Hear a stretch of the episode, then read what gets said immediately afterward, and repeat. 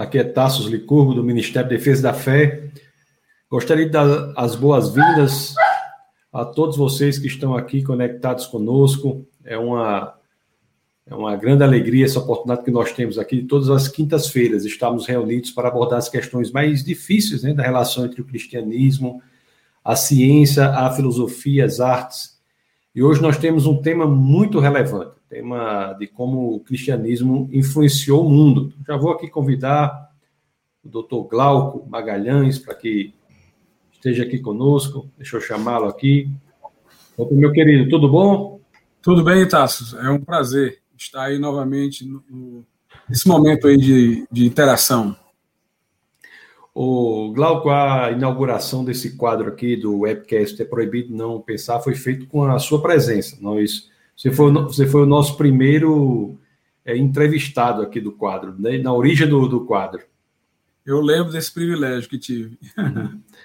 E eu agradeço, a alegria é nossa, amigo. o Glauco é um. Glauco é pastor, é doutor em sociologia, é da área jurídica, professor da Universidade Federal do Ceará há muitos anos, professor da pós-graduação, do mestrado, doutorado, orientou em várias áreas, uma pessoa atuante, corajosa, que defende as liberdades, defende a sua consciência de maneira bastante corajosa. E nós precisamos de pessoas assim, viu, Glauco? Ah, muito obrigado, Tassi. É verdade, é uma hora de, de, de, coragem, de convicção, né? E de as pessoas falarem realmente é, aquilo que elas pensam na, no melhor estado de sua consciência, porque há muitos que, que, que têm as boas ideias, né? Mas se sentem inibidos nesse clima de, de tensão, de vigilância, de patrulhamento ideológico, né? É, existe um lado aí, né, da, que estamos vivendo que muitos não têm ciência do que está ocorrendo, né? Esse controle social, dessa, dessa ausência de liberdade. E é lógico que muito do que é feito tem, tem base sanitária, mas há também um talvez um exagero em algum sentido em algumas é, áreas. Então, isso aí é um. É porque o, pro, o problema sanitário ele pode ser identificado e o que é melhor para resolvê-lo também. Agora, como isso vai ser gerenciado, aí já passa a ser uma questão é, política e com limites jurídicos. Né? Então, na verdade, a gente não tem nada contra é, as contribuições daquele que fazem a apreciação é, da situação sanitária, do que é melhor, da gravidade da doença, das recomendações a serem seguidas. A gente tem muitas vezes discordância é, da posição política e muitas vezes o gerenciamento político da situação que muitas vezes está afrontando limites jurídicos que não podem ficar à mercê de circunstâncias casuísticas, porque representam valores que enobrecem a condição humana. É isso. Antes de nós continuarmos, Glauco, eu vou aqui ver. Tem algumas pessoas que já estão conectadas conosco. Eu peço a vocês que coloquem aí nos comentários. Né? Algumas pessoas que já estão conectadas aqui. Nós temos o, o Ricardo Rodrigues, grande Ricardo. A glória a Deus. Boa noite, boa noite, paz, pastor. Boa noite, Ricardo. Grande Ricardo, família é muito querida essa daí, viu, Glauco? Que bom. É, sejam, sejam muito bem-vindos. Nós temos o Luiz, que sempre nos acompanha, sempre acompanha o Defesa da Fé, de Diadema, no ABC Paulista, sempre está conosco aqui. Nós temos às quintas-feiras o nosso webcast, é proibido não pensar, às 21 horas. E às terças-feiras é nossa escola bíblica, também aqui, às 21 horas pela internet. Temos muitos, muitas pessoas acompanham sempre os dois dois momentos. E o Luiz é um desses. E seja muito bem-vindo mais uma vez, meu querido Luiz. Nós temos a Elizabeth Andrade, que está aqui de Parnamirim, no Rio Grande do Norte. Muito bem-vinda. O Grande Serrano, uma ótima aula hoje para todos nós de Natal. Serrano, pessoa muito querida por todos nós. Olha, a equipe aqui de Defesa da Fé já está dando boa noite a todos, dizendo que todos sejam bem-vindos. Temos aqui o doutor Marciano Medeiros, ele que é assessor parlamentar, ele atua junto a uma parlamentar de um determinado município, ele tá, tem, tem me dito que tem atuado bastante lá no sentido de conseguir o reconhecimento da, da igreja, né, como atividade, da atividade da igreja como atividade essencial no município em que ele atua. Um trabalho rele, relevante, importante esse aí, viu, Glau? Com certeza. É, ele dá boa noite, muito boa noite. Nós temos aqui o Luciano Dantas, também está aqui conosco, está de Goiás. Dá boa noite a todos, assistindo. Muito bem-vindo, Luciano. Seja muito bem-vindo. O Carlos Serrano aqui, ó, o grande Serrano, da... seja bem-vindo, Glauco. É, Olha aí. O Serrano é uma figura, viu, Glauco? É uma pessoa muito querida nossa. Um grande. Ele sempre estava aqui no, na conta do Neto. Agora fez a conta dele aí, olha aí, já está entrando na conta dele. Carlos Serrano. E a filha dele está aqui, ó. A Marcela está aqui também, grande Marcelinha. Boa noite a todos. Boa noite, Marcela, muito bem-vinda. A Lucielma aqui de Americana, em São Paulo. Seja muito bem-vindo. Nós temos a Liga TDI, sempre acompanha também o, o, as atividades aqui. Ó, temos aí o, a Lúcia Alves, Pai do Senhor de Fortaleza, Ceará. O, o Glauco é professor da Universidade Federal do Ceará, mora em Fortaleza, é pastor da igreja. Qual, a, qual a, a igreja, Glauco? Igreja Batista Moriá. Igreja Batista Moriá, em Fortaleza. A Igreja Batista Moriá. Então, a todos que estão aí em Fortaleza, aproveitem né, a oportunidade para visitar a igreja. Né? Tenho acompanhado o Glauco há algum tempo, uma pessoa muito centrada, um grande pastor, pregação bíblica. Precisamos né, de pessoas assim. Temos aqui o pastor Alexandre Campelo, lá de Defesa da Fé. Tá, boa noite. Grande Alexandre, sua esposa aqui também, pastora Jane está aqui. Enfim, e a nossa turma diz assim, ó, o pessoal tá, deixe já o seu like no vídeo. Sempre me esqueci de dizer isso, aí alguém me lembra. Pessoal, deixa o like aí no vídeo, compartilhe para que mais e mais pessoas sejam atingidas. E aqui está minha esposa também está assistindo, a Camila. Tá boa noite, graça e paz. Seja muito bem-vinda. Glauco, hoje nós vamos falar sobre um tema relevante. É um tema muito bom, né? Inclusive, eu acho que nós não. Eu acho que essa é a 25 edição do webcast. Eu não me lembro de ter feito nenhum bate-papo ainda tão específico sobre essa área de como o cristianismo influenciou o mundo, de como o cristianismo influenciou o Ocidente, a cultura ocidental, os valores ocidentais. Então, hoje vai ser muito interessante. O que é que você gostaria de iniciar, Glauco? O que é que você gostaria de dizer É, nós vemos que praticamente todas as é, conquistas né, do Ocidente, em termos de melhoramento das relações humanas, tem algum antecedente, né, alguma semente é, no cristianismo. O cristianismo ele é, transpôs as barreiras do judaísmo, é, dos limites é, territoriais e apregoou um Deus criador de todas as coisas, único, e revelou em seu revelou-se em seu filho Jesus Cristo que deu a vida por pessoas de todas as, as nações, de todos os povos e ordenou que o evangelho fosse pregado em todos os lugares. Então, por exemplo, é, o conceito de dignidade da pessoa humana, um conceito muito influente no Ocidente, aparece numa obra de Pico de la Mirandola, é muito conhecido também pela difusão que lhe deu é, o filósofo Kant, é, esse princípio nasceu exatamente com a ideia de o homem ter sido criado à imagem e semelhança de Deus, como está lá no Gênesis. Se você perceber, é, Aristóteles ele definiu o homem por baixo. Ele disse que o homem era um animal racional, ou seja, ele acrescentou à animalidade do homem uma qualidade, mas a Bíblia definiu o homem por cima. Ele é a imagem e semelhança de Deus. O homem, na verdade, está o escalão hierárquico entre Deus e o restante da criação. Mas Aristóteles definiu por baixo, a Escritura definiu é, por cima o homem como imagem e semelhança de Deus. Sua racionalidade não é só uma participação, como alguns filósofos gregos estiveram dispostos a admitir, na racionalidade do cosmos. Ela é fruto do sopro divino, é fruto do espírito de que o homem, de que o homem foi dotado por Deus, né, pelo qual ele tem também uma alma imortal, ele tem é, intuições é, de ordem espiritual, é um ser é, direcionado ao mundo ético e tem todas essas características. O judaísmo já foi capaz de reconhecer isso, mas veja como o cristianismo elevou essa condição de dignidade humana, porque o próprio Filho de Deus se fez homem. Quando a gente é, lembra disso, a gente nunca para para pensar que ele se fez homem para ser homem eternamente. Né? Jesus Cristo ressuscitou com seu corpo glorificado e ele vai permanecer com esse corpo glorificado na eternidade. Então, essa identificação de Deus com o homem, né, ao ponto de ele fazer esse homem sem deixar de ser Deus, mostra também uma condição realmente que eleva o ser humano. Na Bíblia, por exemplo, nós somos advertidos a não é, fazer tropeçar o irmão, porque Jesus morreu por ele. Então, é, torna-se um padrão de mensuração do valor humano. Quer dizer, o ser humano é alguém por quem o próprio Filho de Deus se encarnou e esteve disposto a morrer.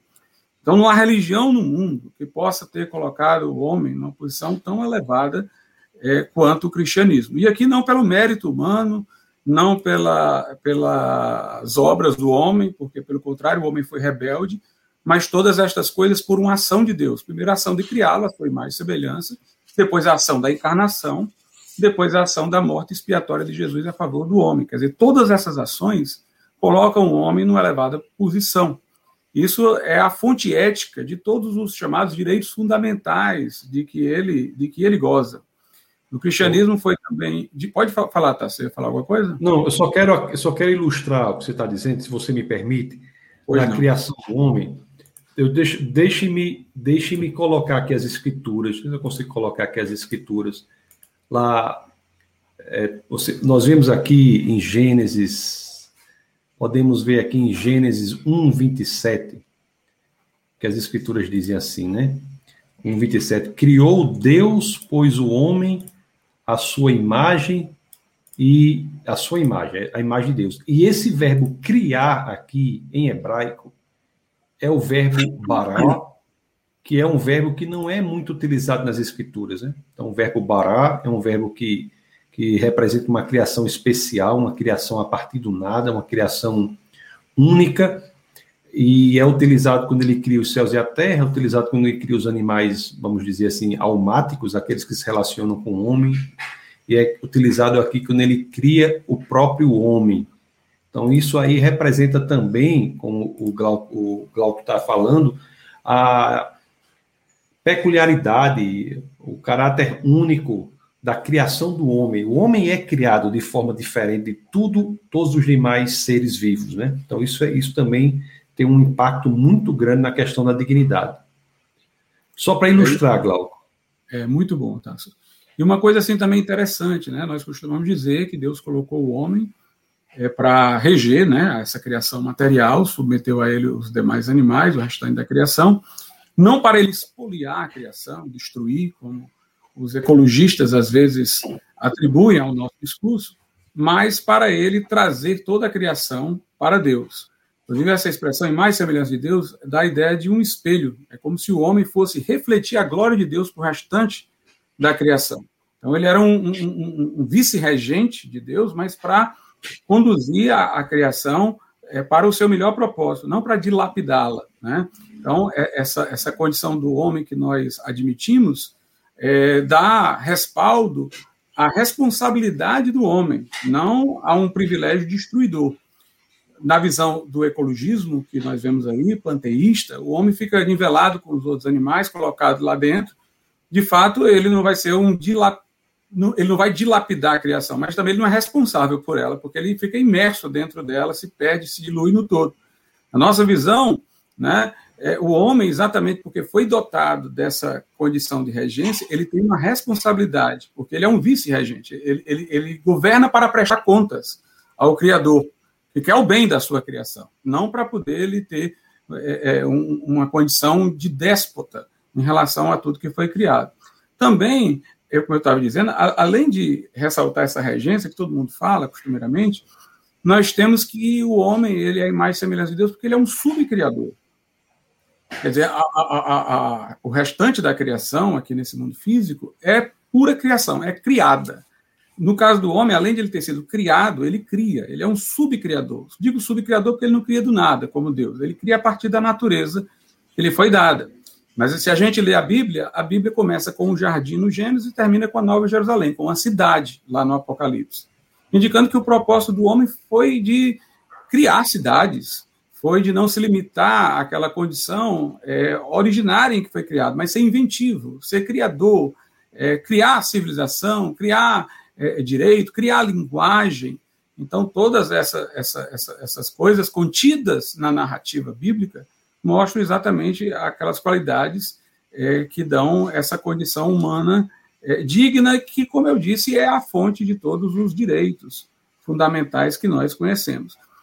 A Bíblia também, principalmente o, o, o Novo Testamento, vai deixar muito claro né, a igualdade dos seres humanos. Antes de passar, antes de passarmos para a igualdade, só para fortalecer, né, que tem pessoas de várias áreas aqui, então você veja bem, então muitas vezes nós falamos que o homem tem direito à dignidade, isso faz parte já da linguagem comum, mas as pessoas não entendem que isso, essa percepção de que há um valor intrínseco à condição humana, que não decorre do que o homem faz, não decorre do que ele obtém, não decorre de nada que ele possa oferecer, mas simplesmente o simples fato de ser humano é uma, um construto, uma construção intelectual que nos é dada pela visão judaico-cristã. Então, é isso que o professor Glauco está deixando claro aqui, que isso não, às vezes as pessoas acham que isso aparece por acaso. Isso não aparece por acaso. Né? Nós temos uma, uma expressão revolucionadora nas escrituras, que, tam, que também são as judaicas, e, e que o, o, livro sagrado judaico se torna o Antigo Testamento cristão. Então, no livro de Gênesis, né, que em hebraico é Bereshit, nós temos lá Deus, Deus cria o homem à sua imagem e semelhança, como o Glauco falou, com a capacidade de refletir a glória de Deus. Ele tem valor nele mesmo. Mesmo aquela pessoa bem chata, né, Glauco, de quem a gente não gosta, né? Até ela também, Glauco, essa aí não é, é. assim. A gente... Porque o homem vale mais do que os seus atos, né? Ele vale pelo propósito para o qual Deus o destinou. Esteja ele na estrada de realização desse propósito ou desviado dele, isso não nega que ele foi criado com esse propósito. Então, essa, essa é, condição de ter sido criado para esse propósito supremo, né, coloca o homem nessa posição de dignidade. Interessante que todos os animais foram criados em par, né, o macho e a fêmea. O homem não, ele foi criado primeiro, foi, foi criado primeiro Adão, e depois Eva foi criada. Por que essa ordem? Para que o homem entendesse que o relacionamento primário dele não era com a Eva, com o seu semelhante. O relacionamento primário dele era com o próprio Deus. Era Deus que fazia companhia ao homem no jardim antes que fosse criada a Eva.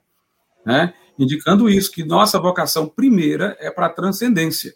O primeiro mandamento não é para amar o próximo. O amar o próximo é o segundo, derivado do primeiro. O primeiro é amar a Deus de todo coração, alma, força. Eu digo daqueles dois nos quais se resume toda a lei. Então, nós temos essa vocação para a transcendência. Né? Nós temos essa vocação para se relacionar com Deus. Essa relação, ela nos dignifica. Né? Eu, eu, eu me relaciono com o absoluto.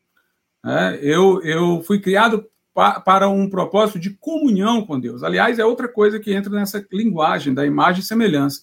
Porque Platão vai dizer lá nas suas obras que o relacionamento se dá entre os iguais. Você vê que, por exemplo, Hoje nós temos muita gente querendo é, ter uma relação com o seu cãozinho lá, como se ele fosse um, um ser humano e tal. O que é que ela faz? Ela foge a comportamento do animal que são do ser humano. É, adestra ele para reagir como um ser humano reagiria, veste com a roupa e tal, para simular que há um relacionamento à altura do relacionamento que há entre dois seres humanos. Porque não existe relacionamento lá com o animal no nível do ser humano. O relacionamento perfeito é entre os iguais, entre o homem e outro homem. Mas a Bíblia, ao dizer que nós fomos criados à imagem e semelhança de Deus, essa expressão semelhança indica que Deus tinha um propósito de nos tratar como, é, é, de, de, para fins de relacionamento, né? não para outra coisa, mas para fins de relacionamento como iguais. Obviamente que esse relacionamento depende da condescendência de Deus. Deus estava com Adão no jardim de algum modo que nós não sabemos.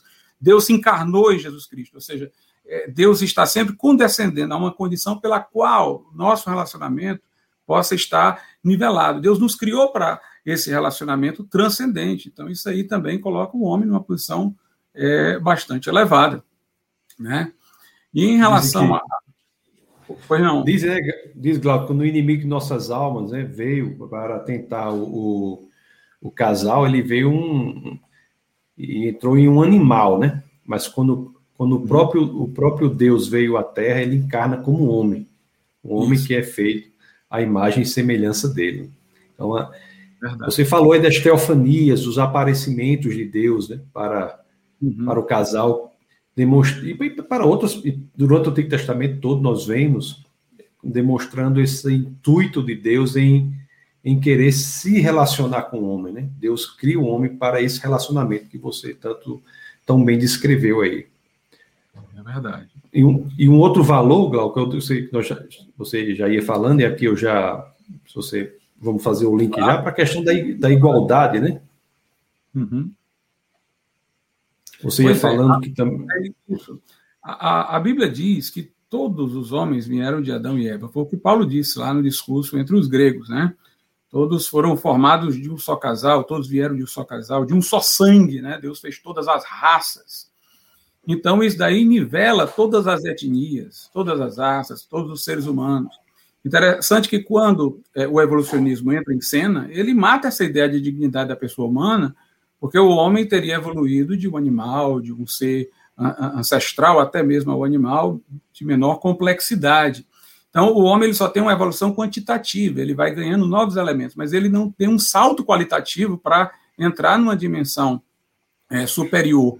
A diferença entre ele e o animal é de grau, não é de, de, de, de patamar, né? Então, nada impediria que esse animal que está aqui hoje, amanhã, se tornasse um ser inteligente como eu. Então, a inteligência é só um, um acidente. Nossa condição humana é só um acidente. Com a morte acaba tudo.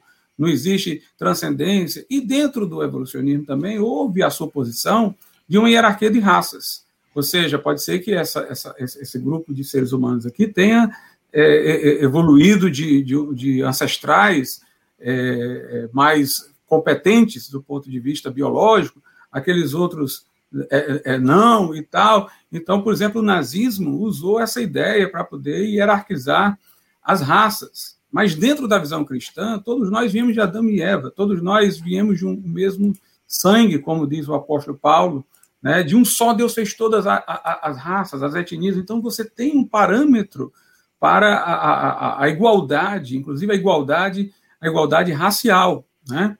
A igualdade racial. Na Bíblia diz que não há judeu nem grego, né? Não há homem nem mulher, mas todos são um em Cristo Jesus. Está lá é, em Gálatas. Então, a, a Bíblia sustenta muito fortemente essa ideia de igualdade. É, Gálatas 3:28. Só para quem está nos ouvindo, Gálatas 3:28, que é uma que é uma que é uma uma assertiva extremamente corajosa, né? Para uma época aí que nós tínhamos aí mais da metade de, de, de Atenas de escravos, uma proporção enorme em Roma de escravos, né? mais da metade não, bem mais da metade em Atenas de escravos, em Roma mais ou menos 50% de escravos, e as escrituras dizem, e como em Gálatas 3:28, elas elas falam aquilo, né? Como não há não há judeu nem grego, escravo ou livre, homem ou mulher, porque todos vós sois um em Cristo Jesus. Então, Cristo traz a igualdade mesmo, não, não, há, não há possibilidade de distinção odiosa no cristianismo entre as pessoas. Isso é muito belo e as pessoas, mais uma vez, Glauco, as pessoas às vezes acham que são conquistas simples que não são, como você vê lá no, no, no, livro de Gálatas, o apóstolo Paulo descrevendo que era um intelectual de envergadura, um filósofo treinado, chega e, e revoluciona. Né? É interessante, Glauco, que o cristianismo muitas vezes sofre uma crítica que é injusta. Eles dizem que o cristianismo era, a favor do, da escravidão. Né? O que é que nós podemos dizer sobre isso? Pois é. é em primeiro lugar, é sempre importante a gente lembrar que a escravidão na antiguidade não foi como a escravidão é, dos negros, por exemplo. A escravidão na antiguidade ela era reconhecida pelo próprio escravo, era, era o sistema da época. Se você estava endividado, não tinha com que pagar, então você ia ser escravo.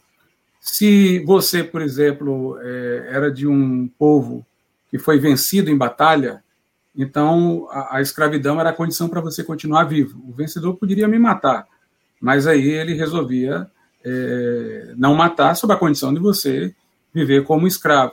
Então, o escravo, ele, ele não era uma pessoa que estava lá vivendo no, no, no, meio do seu povo e vinha alguém para sequestrar e levar como escravo, não necessariamente. Não era assim que acontecia, né? Então, o que acontecia era isso: você estava endividado, você perdia uma guerra, você, na verdade, era até grato ao que ele escravizou, porque ele podia ter lhe matado no campo de batalha. Aí você entrava nesse regime de escravidão que a, o próprio escravo legitimava.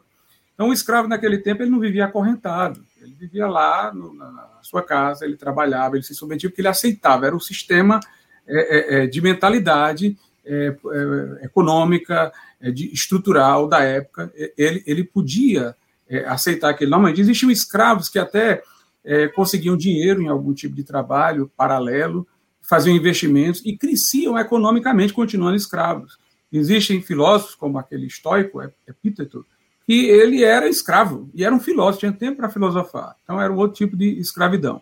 Mas não quer dizer que o cristianismo aceitava aquilo ali, não. Porque o apóstolo Paulo diz: Tu foste chamado como escravo, e lembra que tu é livre do Senhor. Quer dizer, você não tem como escapar da escravidão, você está dessa condição, você não tem como sair da algema, mas você pensa para poder você não baixar a sua estima no seu valor diante de Deus. Você é livre no Senhor. Agora, se você tem a oportunidade, aí ele diz, de ficar liberto, aproveita a oportunidade.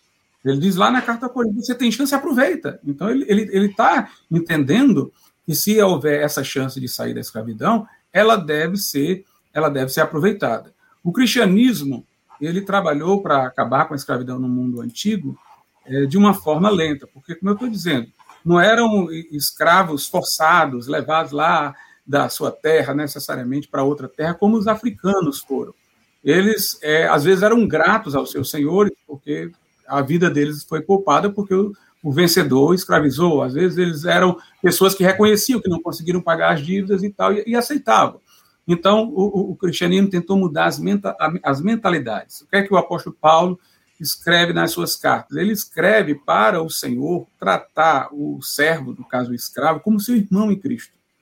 Ou seja, é, estruturalmente está dentro daquela relação.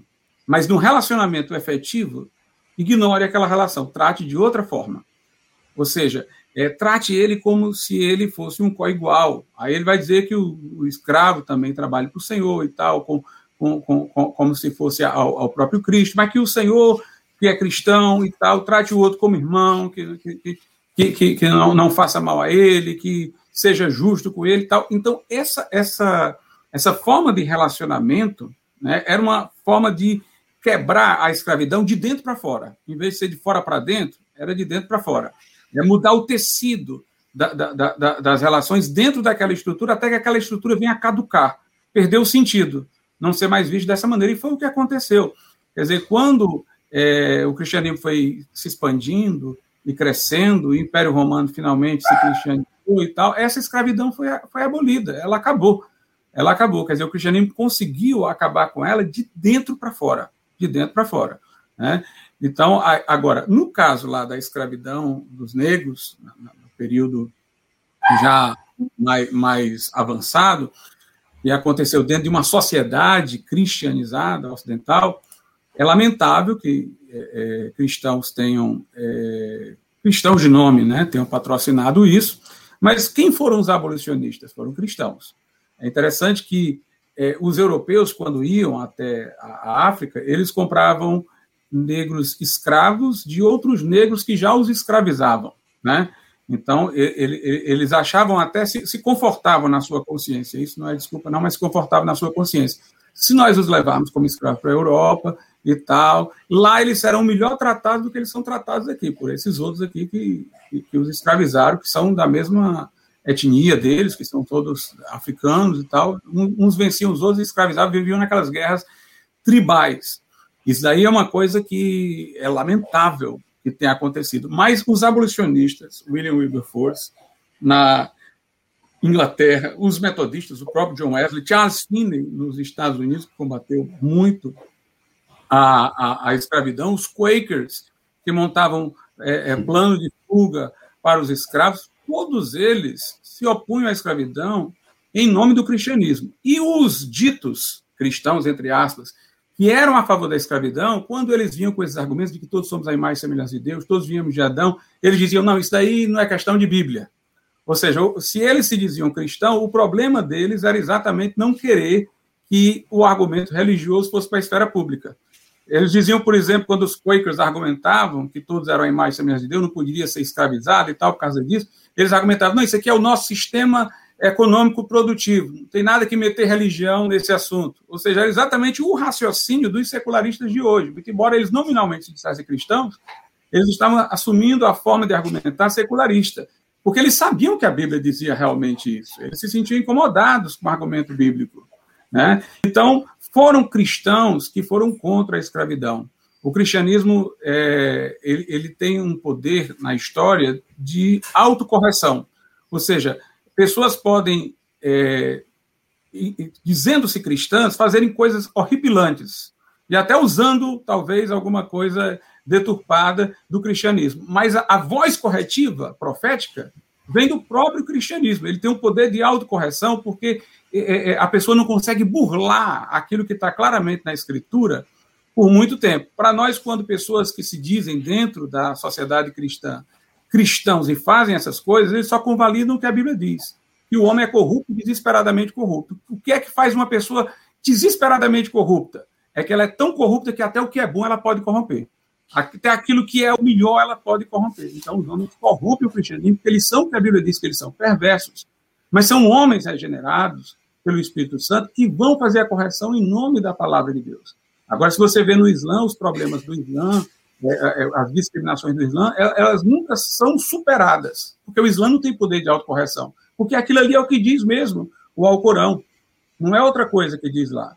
Agora, dentro da, da sociedade cristã, sempre houve esse processo de autocorreção, exatamente por causa que o cristianismo defende a, a, a coisa certa. Quando querem fazer errado em nome dele, chega uma hora que a contradição vai ficando cada vez maior, e aí vem o poder de autocorreção é, é, dentro da, da, da, da, sociedade cristã pela própria palavra, né?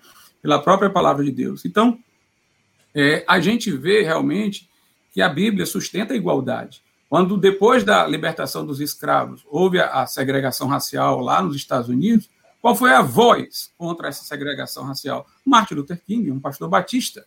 Se alguém for ver os discursos de Martin Luther King, vai perceber que são discursos baseados na Bíblia. É, mais uma vez, ó, se houve igrejas que segregaram, fizeram essa coisa errada biblicamente, foi o próprio cristianismo que também derrubou isso. Foi de dentro do próprio cristianismo. Foram vozes proféticas de dentro do cristianismo que corrigiram o problema que surge. Então, dentro de uma sociedade que tem parâmetros cristãos, podem acontecer coisas erradas, mas existe o, o padrão para corrigi-las. Enquanto que uma sociedade que não tem esses valores cristãos, ela faz a coisa errada, ela não tem padrão para corrigi-las. Antes do cristianismo aparecer, as pessoas no, no, no, mundo antigo, quando elas não queriam criar seus filhos e tal, levavam para uma montanha e deixavam os filhos lá para morrer entre os animais. O cristianismo acabou com o infanticídio, acabou com a guerra entre, entre gladiadores, né? acabou com, com, com, com, ah, não, com as lutas mortais entre, entre, entre gladiadores, o cristianismo é, trouxe reprovação é, ao aborto, e essas sociedades, é. coisas desse tipo, por séculos, elas nunca se autocorrigiram, porque elas não tinham parâmetro para se autocorrigir. O cristianismo tem parâmetro para se autocorrigir. O infanticídio, né, Glauco? Depois a gente entra no infanticídio, mas tem os historiadores com, consideravam como um grande mal das civilizações antigas, né? O infanticídio, nós temos aí o, o cristianismo que se impõe, se coloca desde sempre contra o infanticídio. Mas só para fazer aqui um resumo do que nós vimos sobre a escravidão, que é uma crítica muito comum. Então, nós vimos que a escravidão, primeiro, a escravidão nos, naqueles tempos não era como a escravidão grega, a, escravidão negra. Mas isso não quer dizer que o cristianismo nunca. Isso não quer dizer que o cristianismo tenha sido a favor da escravidão. O cristianismo sempre se colocou contra. Tem várias passagens nas escrituras que demonstram claramente a posição do cristianismo contra a escravidão. Agora, a mudança genuína na escravidão se dá de dentro para fora. E o Glauco falou muito bem que os valores cristãos, de fato, conseguiram transformar essa realidade de dentro para fora. Então as pessoas começaram a entender que sim, somos todos criados à imagem e semelhança de Deus, somos todos iguais e devemos defender isso. E é interessante que as sociedades que desenvolveram né, sistemas escravocratas, mesmo as sociedades que têm origem cristã, o argumento era antibíblico. Então, isso deu oportunidade para aqueles que traziam a questão para os termos bíblicos se colocassem como abolicionistas. Então, o abolicionismo tem raiz cristã, raiz bíblica. Então, os abolicionistas fizeram com que este grande mal fosse extirpado, se encerrasse. Né? Isso aí é muito importante, muito importante. E um outro uma outra, uma outra questão importante que nós temos, a questão do infanticídio, né, que o pastor e professor Glauco falou, há uma existe uma algumas tábuas, algumas leis que diz que os, as crianças indesejadas devem ser mortas. E o cristianismo não. O cristianismo, ele mais uma vez, ele se coloca como pelo valor intrínseco do ser humano contra o infanticídio, contra o aborto, e isso é revolucionador, não é, Glauco? É, inclusive, é, o, o, no direito romano, houve período que é, a posição do filho, até ele chegar à, à, idade maior, a sua emancipação, era igual à do escravo, né? Era como coisa do próprio pai. Mas a gente vê, por exemplo, que numa sociedade em que as crianças não tinham tanto reconhecimento, é, as mães queriam levar os filhos para Jesus abençoar, os discípulos mesmo disseram: olha, isso daí não merece tanta atenção. O tá, Jesus está cansado para dar atenção a, a crianças. Mas a gente vê Jesus dizer: olha, deixai vir a mim os pequeninos, e não os impeçais. Deles é o reino de Deus. E Jesus abençoa as crianças, acolhe as crianças, ainda coloca a criança no colo e dá ela como um modelo para os discípulos, que devem ser como crianças para entrar no reino. Então, é, o valor das crianças no cristianismo é recuperado. Né? É recuperado. No Velho Testamento, Deus disse que iria é, destruir aqueles povos que habitavam na terra de, de, de Canaã, porque eles sacrificavam seus filhos recém-nascidos a Moloque. Né? Então veja como Deus se preocupava com as crianças. Deus diz que, que eles seriam punidos porque faziam isso. Ele, ele especifica esse pecado, porque sacrificam seus filhos é, a, a, a, Moloque, os filhos recém-nascidos. Então é, a Bíblia dá valor aos, aos pequeninos, dá valor às crianças, né? E o mundo antigo não. O mundo antigo via a criança como uma propriedade do pai. Né? E quando fosse indesejável, como você está dizendo, elas poderiam ser abandonadas à morte. E, ou, ou, ou, no caso daqueles povos mais antigos, elas poderiam ser sacrificadas aos deuses. Desde o Velho Testamento, esse ato é extremamente é, reprovável, né? extremamente reprovável. Jesus, Bom, quando se encarnou, passou pela infância, né? foi adorado enquanto criança pelos ex-magos, né? Eu fico imaginando essa cena hoje, viu, Tasso? Imagine lá é, os sábios do Oriente, homens todos bem vestidos, de joelho, adorando uma criancinha em cima de uma manjedoura, né? Para muita gente, que loucura, rapaz, adorando um bebezinho aí. Mas note que Jesus não perdeu a sua condição é, é, passando por essa etapa do desenvolvimento humano de criança. Ele foi adorado, né? É. O, o primo dele já deu uma tremidinha no ventre lá quando chegou perto ah, de. Pois é. Acho que foi a primeira adoração foi ali, viu? É verdade. É verdade. É, não é? Olha, você vê como é a cultura, como ela impõe uma visão de mundo que às vezes deturpa as coisas. É, a gente fala assim e parece tão brutal quando a gente diz assim: eles descartavam as crianças indesejadas. Né? Isso parece brutal e muitos não veem que é exatamente isso que propõem os defensores do aborto. Com certeza. Inclusive, é... eles procuram exatamente identificar se tem síndrome de Down, se os pais não podem criar, né? Ela, essa relativização é, do ser humano por circunstâncias que estão é, é, fora não pelos, em vez de se considerar o seu valor intrínseco, né, que é a ideia de dignidade da pessoa humana. Você sabe a história, Glauco? Chegou uma mulher grávida, né? Chegou ao médico, ela já tinha um filho de dois anos e estava grávida, chegou com o barrigão lá e um menino de dois anos para o médico. E chegou para o médico e disse: Doutor, eu preciso abortar essa criança. Aí o médico, mas por que, minha filha? Tal. Ele disse: Porque, olha, eu já tenho esse outro aqui de dois anos para criar, tal. Como é que eu vou criar mais um? Eu tenho que abortar ela, não, não, não desejo ter. Aí o médico disse: então vamos fazer o seguinte, por que, que a gente não mata essa de dois anos? Ela já está do lado de fora, é mais fácil, né? você não corre risco. Ela disse: não, não, não. Ou seja, né, o que o médico demonstrou aí é que aquela a, a absurdidade do assassinato de uma criança é o que ela sentia quando se referia ao filho de dois anos, é a mesma para o filho que está ali no ventre dela. Né?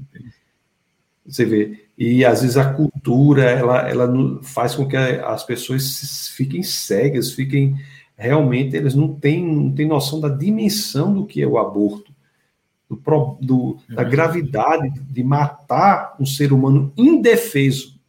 Eu tenho até um vídeo aqui no canal, um vídeo antigo, que está no defesa da fé.tv, para quem tem interesse sobre esse assunto, que é assim, é, não, eu acho que o título é assim, não é preciso ser, ser religioso para saber que o aborto é errado. É muito é incrível. É. É, é, é, sim.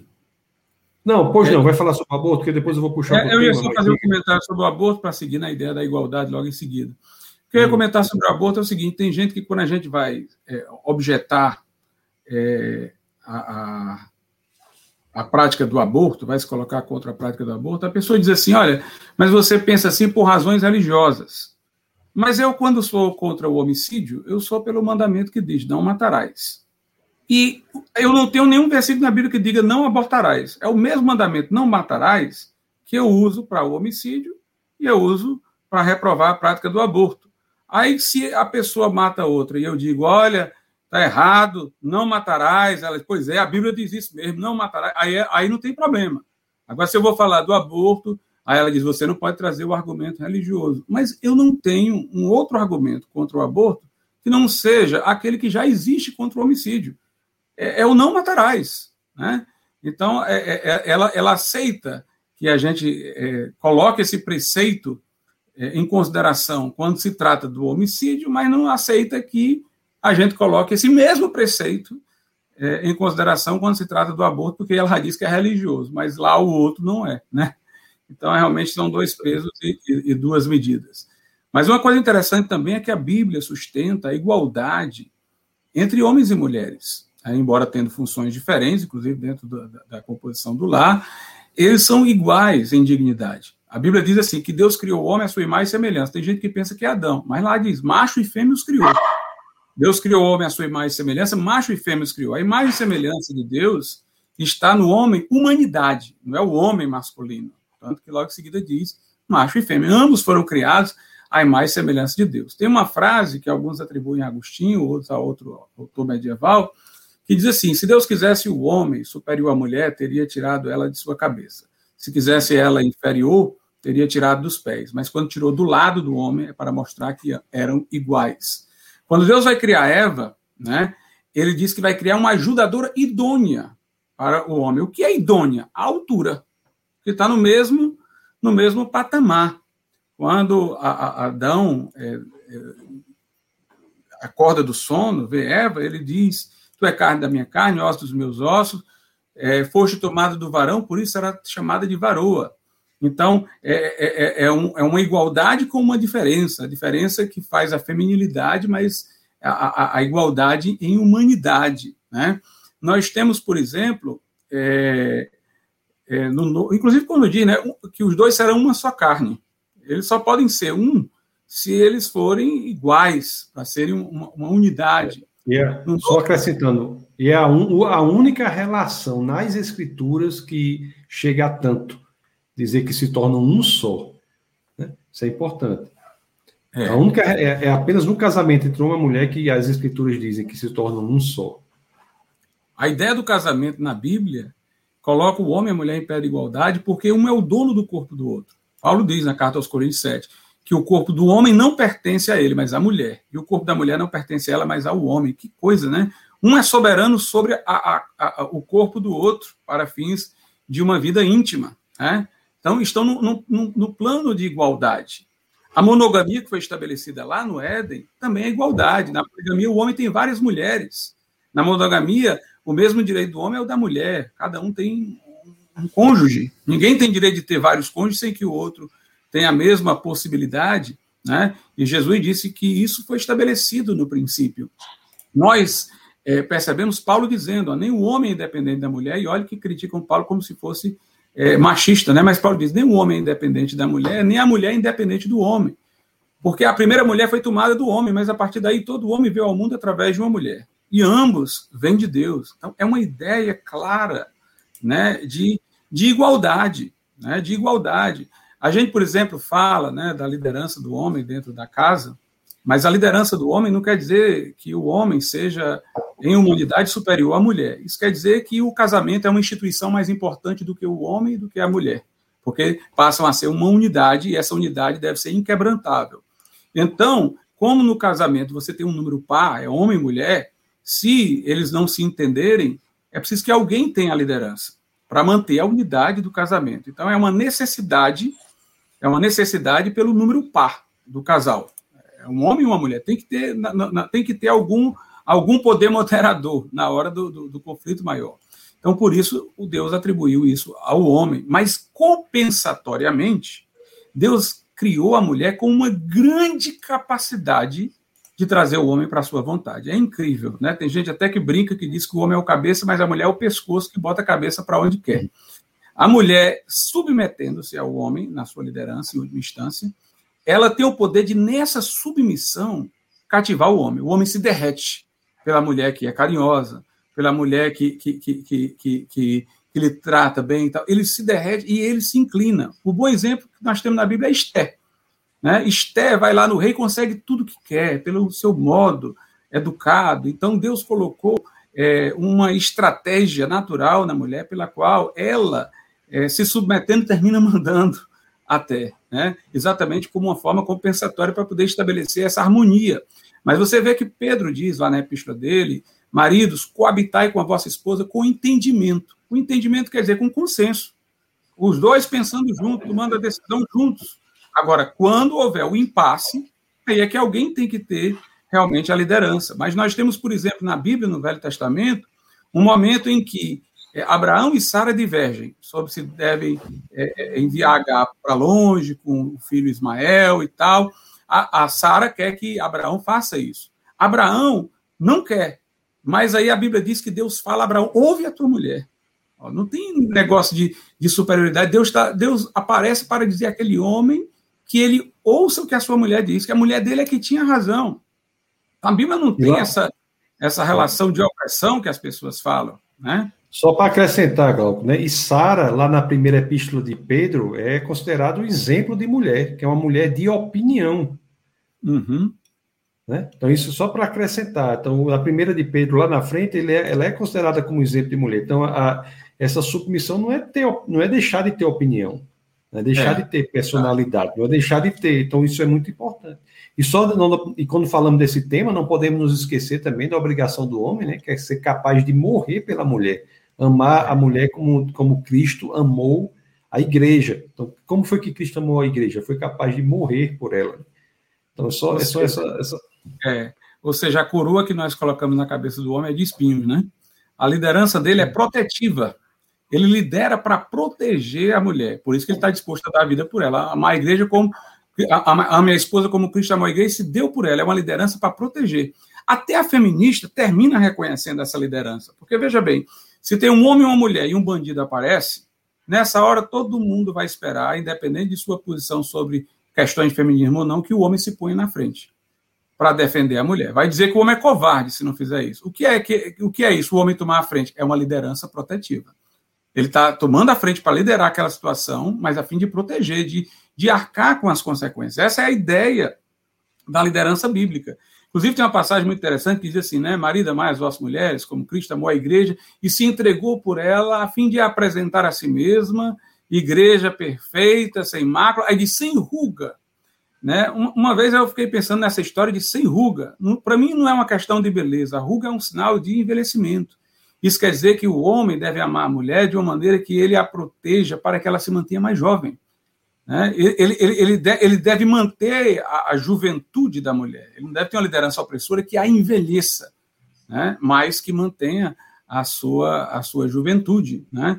Então, a, a, a, ideia é tratar a mulher como vaso mais frágil, diz Pedro lá. A fragilidade aí não está no sentido é, de fraqueza, está no sentido de coisa valiosa. Né? Uma taça de cristal, ela é, é frágil e, e, e, tem um valor superior a um outro tipo de taça. Então, é, é um cuidado por uma coisa valiosa. É como se você tivesse...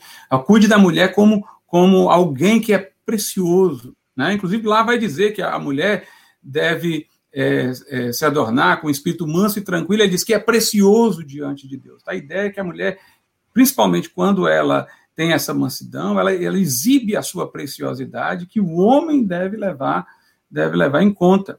Além disso, é, naquela época é, antiga, não se colocava o nome de mulheres em genealogia, só o nome do ancestral masculino. Nas genealogias de Jesus aparecem nomes femininos, que já é quebrando esse paradigma.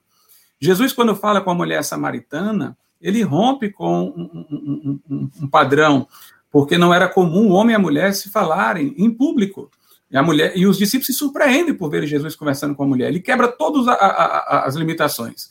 Ali era o santo falando com a pecadora, o judeu falando com a samaritana, que não se falavam, e um homem falando com a mulher em lugar público, quebrando todos os paradigmas de distanciamento. Inclusive, Glauco, deixa eu só acrescentar isso aí, é uma informação importante. Todas as civilizações antigas eram, não tratavam a mulher como o cristianismo propôs que fosse tratado. O cristianismo eleva a dignidade da mulher. Inclusive, a, o próprio judaísmo, que é detetora da o judaísmo que é detentor da moralidade, não tratava a mulher da, da maneira que, que, o cristianismo o faz. Então isso é muito importante que o cristianismo vem para elevar a dignidade da mulher. Ela é, é, e um exemplo claro que da mulher samaritana, como você disse. Só para deixar bastante claro essa informação, né? Essa informação que é realmente uma quebra de paradigma daquela passagem de Jesus com a mulher samaritana. É, Deus escolhe uma mulher para por ela enviar o seu filho ao mundo, né? Deus é, como é que eu, eu, diria, Jesus, né? Ele, ele, ele, ele acolhe as mulheres pecadoras que eram duplamente rejeitadas, não só pela sua condição feminina, na qual eram inferiorizadas, mas por sua condição de prostituição. Ele, ele as acolhe, né? Ele, ele, perdoa a que lava o, os seus pés com lágrimas, enxuga com cabelo, aquela que ia sendo é, apedrejada. Jesus ressuscitado aparece primeiramente às mulheres como suas testemunhas. Naquele tempo, as mulheres eram consideradas histéricas, impressionáveis, e aí não se aceitava o testemunho de mulheres em tribunal. Mas Jesus aparece às mulheres e faz suas primeiras testemunhas é, da ressurreição. Então a gente vê que o cristianismo quebra né, esse, esse, esse, essa, essa qualquer ideia de, de uma inferioridade de uma inferioridade da mulher. Né? Na Idade Ruth, Média. Né, Cláudio? Ruth, Ruth é? que, o livro de Ruth. Isso. Que só no final, é, no final de Ruth nós entendemos por que, é que aquele livro está ali. Uhum. Porque ela entra na genealogia, né? É. E outra ela coisa. Nem, né? nem, nem judia é. É Raab, né? A Bíblia, a Bíblia, tem, a Bíblia tem livros com heroínas, como o livro de Ruth, a heroína é uma mulher. O livro de, de Esté, a heroína é uma mulher. Débora, uma figura ilustre também lá no, na história dos juízes. Então a, a, gente a gente vê que a Bíblia eleva realmente eleva realmente a mulher, quebra essa essa ideia de uma de uma discriminação. Na Idade Média houve uma visão num certo período é, que de, de, uma posição inferior da mulher, mas não foi por causa do cristianismo, foi por causa da influência do aristotelismo. Tomás de Aquino é um, é um exemplo do que eu vou dizer agora. Ele sintetizou o cristianismo com o aristotelismo pagão. Então, algumas coisas do seu pensamento não refletiam o ideal cristão, refletiam a influência de Aristóteles. Então, Aristóteles dizia, né, Aristóteles dizia que todo ser se compõe de forma e matéria. E que forma é o princípio da racionalidade e matéria da irracionalidade. Aí ele dizia que é, quando a forma prevalece sobre a matéria na formação de um ser humano, a racionalidade sobre a irracionalidade, nasce um homem. Quando a matéria resiste à imposição da forma, ou seja, resiste à racionalidade, aí nasce a mulher. Então ele fazia uma, uma colocação do homem como superior à mulher. Isso Aristóteles. Também ele criou aquela ideia de que no esperma masculino estava o homem completo, que a mulher era só uma incubadora. Ela não contribuía em nada com a formação do novo ser. Então, esses pensamentos né, de uma biologia primitiva de Aristóteles, dessa relação forma e matéria, levou Tomás de Aquino a é, ter uma posição que colocava a mulher numa posição inferior. Mas é, é, veja que não foi a influência cristã. Não foi com um versículo da Bíblia, foi com esse raciocínio é, filosófico. Como também, por exemplo, é, houve um, uma, uma, influência é, no gnosticismo, que foi uma seita do cristianismo primitivo, um desvio, que sintetizou o cristianismo com é, o mundo o mundo pagão platônico. Né? No platonismo, o corpo ele é visto como uma prisão para a alma. Então a alma se eleva libertando-se do corpo. Não há ressurreição. A Bíblia é totalmente contra isso. Deus criou é, o nosso corpo material lá no Gênesis. Jesus se fez homem. A Bíblia diz que quem não confessar que Jesus veio em carne é do anticristo. Haverá ressurreição na car da carne, está no credo. Creio na ressurreição da carne. Nosso corpo é templo do Espírito Santo. Nosso corpo é chamado de membro de Cristo pelo apóstolo Paulo. Então, nosso corpo tem valor, sim. Paulo diz que o corpo é para o Senhor e o Senhor é para o corpo. Quando o gnosticismo aparece, vai dizer que o mundo material é corrompido e que esse mundo foi estabelecido por um Deus falso, ou então é eterno, e que é, o, o, Deus bom, verdadeiro e tal, ele só cria o mundo espiritual, que essa matéria nos aprisiona. Então, ele não traz a esperança da ressurreição da carne, ele traz a esperança da alma viver fora do corpo e livre da corporidade. Eles negavam que Jesus veio em carne, o apóstolo João condena esse erro, mas ele ainda sobreviveu, por exemplo, no pensamento de Orígenes, que era um pai da igreja que ainda tinha uma visão desse tipo, também que valorizava muito é, o lado é, espiritual, desprezava o lado corpóreo, a doutrina dele era até de imortalidade da alma, não de ressurreição final, e ele é, se castrou, achou que isso era uma vantagem. Esse tipo de pensamento, que não é o cristianismo originário, né, é essa influência platônica, entrou na Idade Média para a prática das penitências, é, daquele movimento dos flagelantes que se chicoteavam, que achavam que o corpo era a sede do mal. Mas é bom que se diga que, muito embora esses erros, quer seja o de Tomás de Aquino, que coloca a mulher numa posição é, inferior, quer seja esse que flagelava o corpo e desprezava o corpo, esses erros, muito embora tivessem existido no mundo é, que se dizia cristão, vieram, né, vieram do, do paganismo, vieram de filosofias pagãs que, que, não, que, que entraram na, naquele momento também. Né? Quando a gente diz que o, o, mundo medieval era, era cristão, é bom que se diga, não era só cristão. Ele era cristão aristotélico, era cristão platônico e tal. Ele tinha todas essas coisas lá se misturando. Né? E quando se misturava com o cristianismo, corrompiam o cristianismo em alguma medida. Então a gente precisa identificar se essas coisas vieram do cristianismo se vieram do platonismo, se vieram do aristotelismo. Não é porque estava dentro do guarda-chuva de uma sociedade que se dizia cristã que a origem é cristã. A origem veio desses outros, desses outros elementos. É o que eu sempre bato e sempre digo isso que eu tenho oportunidade aqui. Nós não podemos julgar uma visão de mundo pelo desvio que é feito dela. Então, o que é cristianismo, o que não é, o lugar mais seguro para você buscar são as escrituras, a pessoa de Cristo. Então, o cristianismo ele tem de ser uma decorrência da prática do exemplo de Cristo e da palavra de Deus, né? Isso é muito e hoje em dia acontece o mesmo problema, Glauco, as pessoas às vezes criticam erros na história da igreja como se fossem erros do cristianismo. São coisas distintas, né? A igreja muitas vezes foi má, foi perversa, mas naquilo que foi mais perverso, se você for investigar, sempre terá um desvio de, do que Cristo fez, do que Cristo proclamou das Escrituras. Isso é muito importante. Glauco, vamos falar um pouco mais tecnicamente assim, do, não, não, não que não estejamos falando, mas entrar para uma área mais do direito, que é uma área que é um pouco difícil de, de abordarmos aqui no webcast. Temos privilégio de ter você aqui, que é um estudioso do direito, um pensador do direito. Qual é a influência do cristianismo no constitucionalismo? Como é que nós podemos traçar essa correlação? É, os movimentos é, constitucionalistas, como nós conhecemos, eles surgiram basicamente nos séculos é, 17 e 18 e tiveram o seu momento é, precursor no século 16. Então, eles resultarão de uma influência direta da reforma protestante. Né?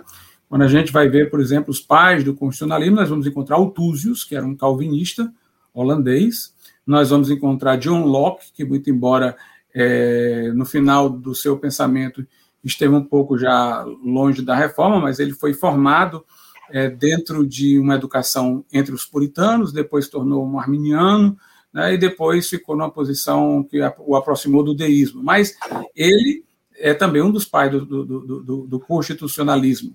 Então, a, a, ideia do constitucionalismo é o quê? É a ideia de limitar o poder do, daquele que governa e limitar em função de direitos que nós temos, que são naturais, que são pré-estatais, pré-políticos. E, portanto, o Estado deve nascer por eles limitado, deve celebrar um pacto com a sociedade, essa é a ideia de Constituição, para é, salvaguardar esses direitos, para estabelecê-los como seu limite e a proteção deles como seu parâmetro de legitimidade, né, de legitimidade do poder. Então, veja só, é, na época da Idade Média, na Idade Média, havia, claro, alguma noção de Constituição, mas a Constituição era vista como uma coisa mais do mundo do ser do que do mundo do dever ser. O que é que eu quero dizer com isso? Ela não era fruto de um pacto que era colocado para estabelecer normas de limitação do poder. Ela era a forma como o poder é, se seria exercido ao longo do tempo. Era a tradição.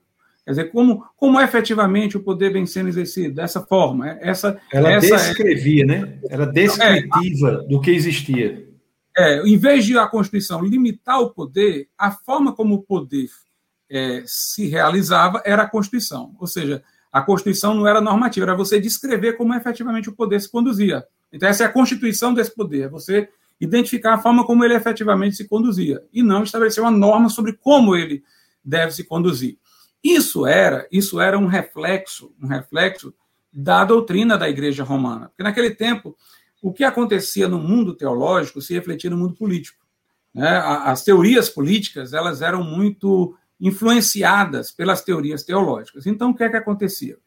A Igreja Católica entendia que é, a Bíblia deveria ser interpretada não para normatizar a igreja, mas para legitimar o que a igreja já fazia.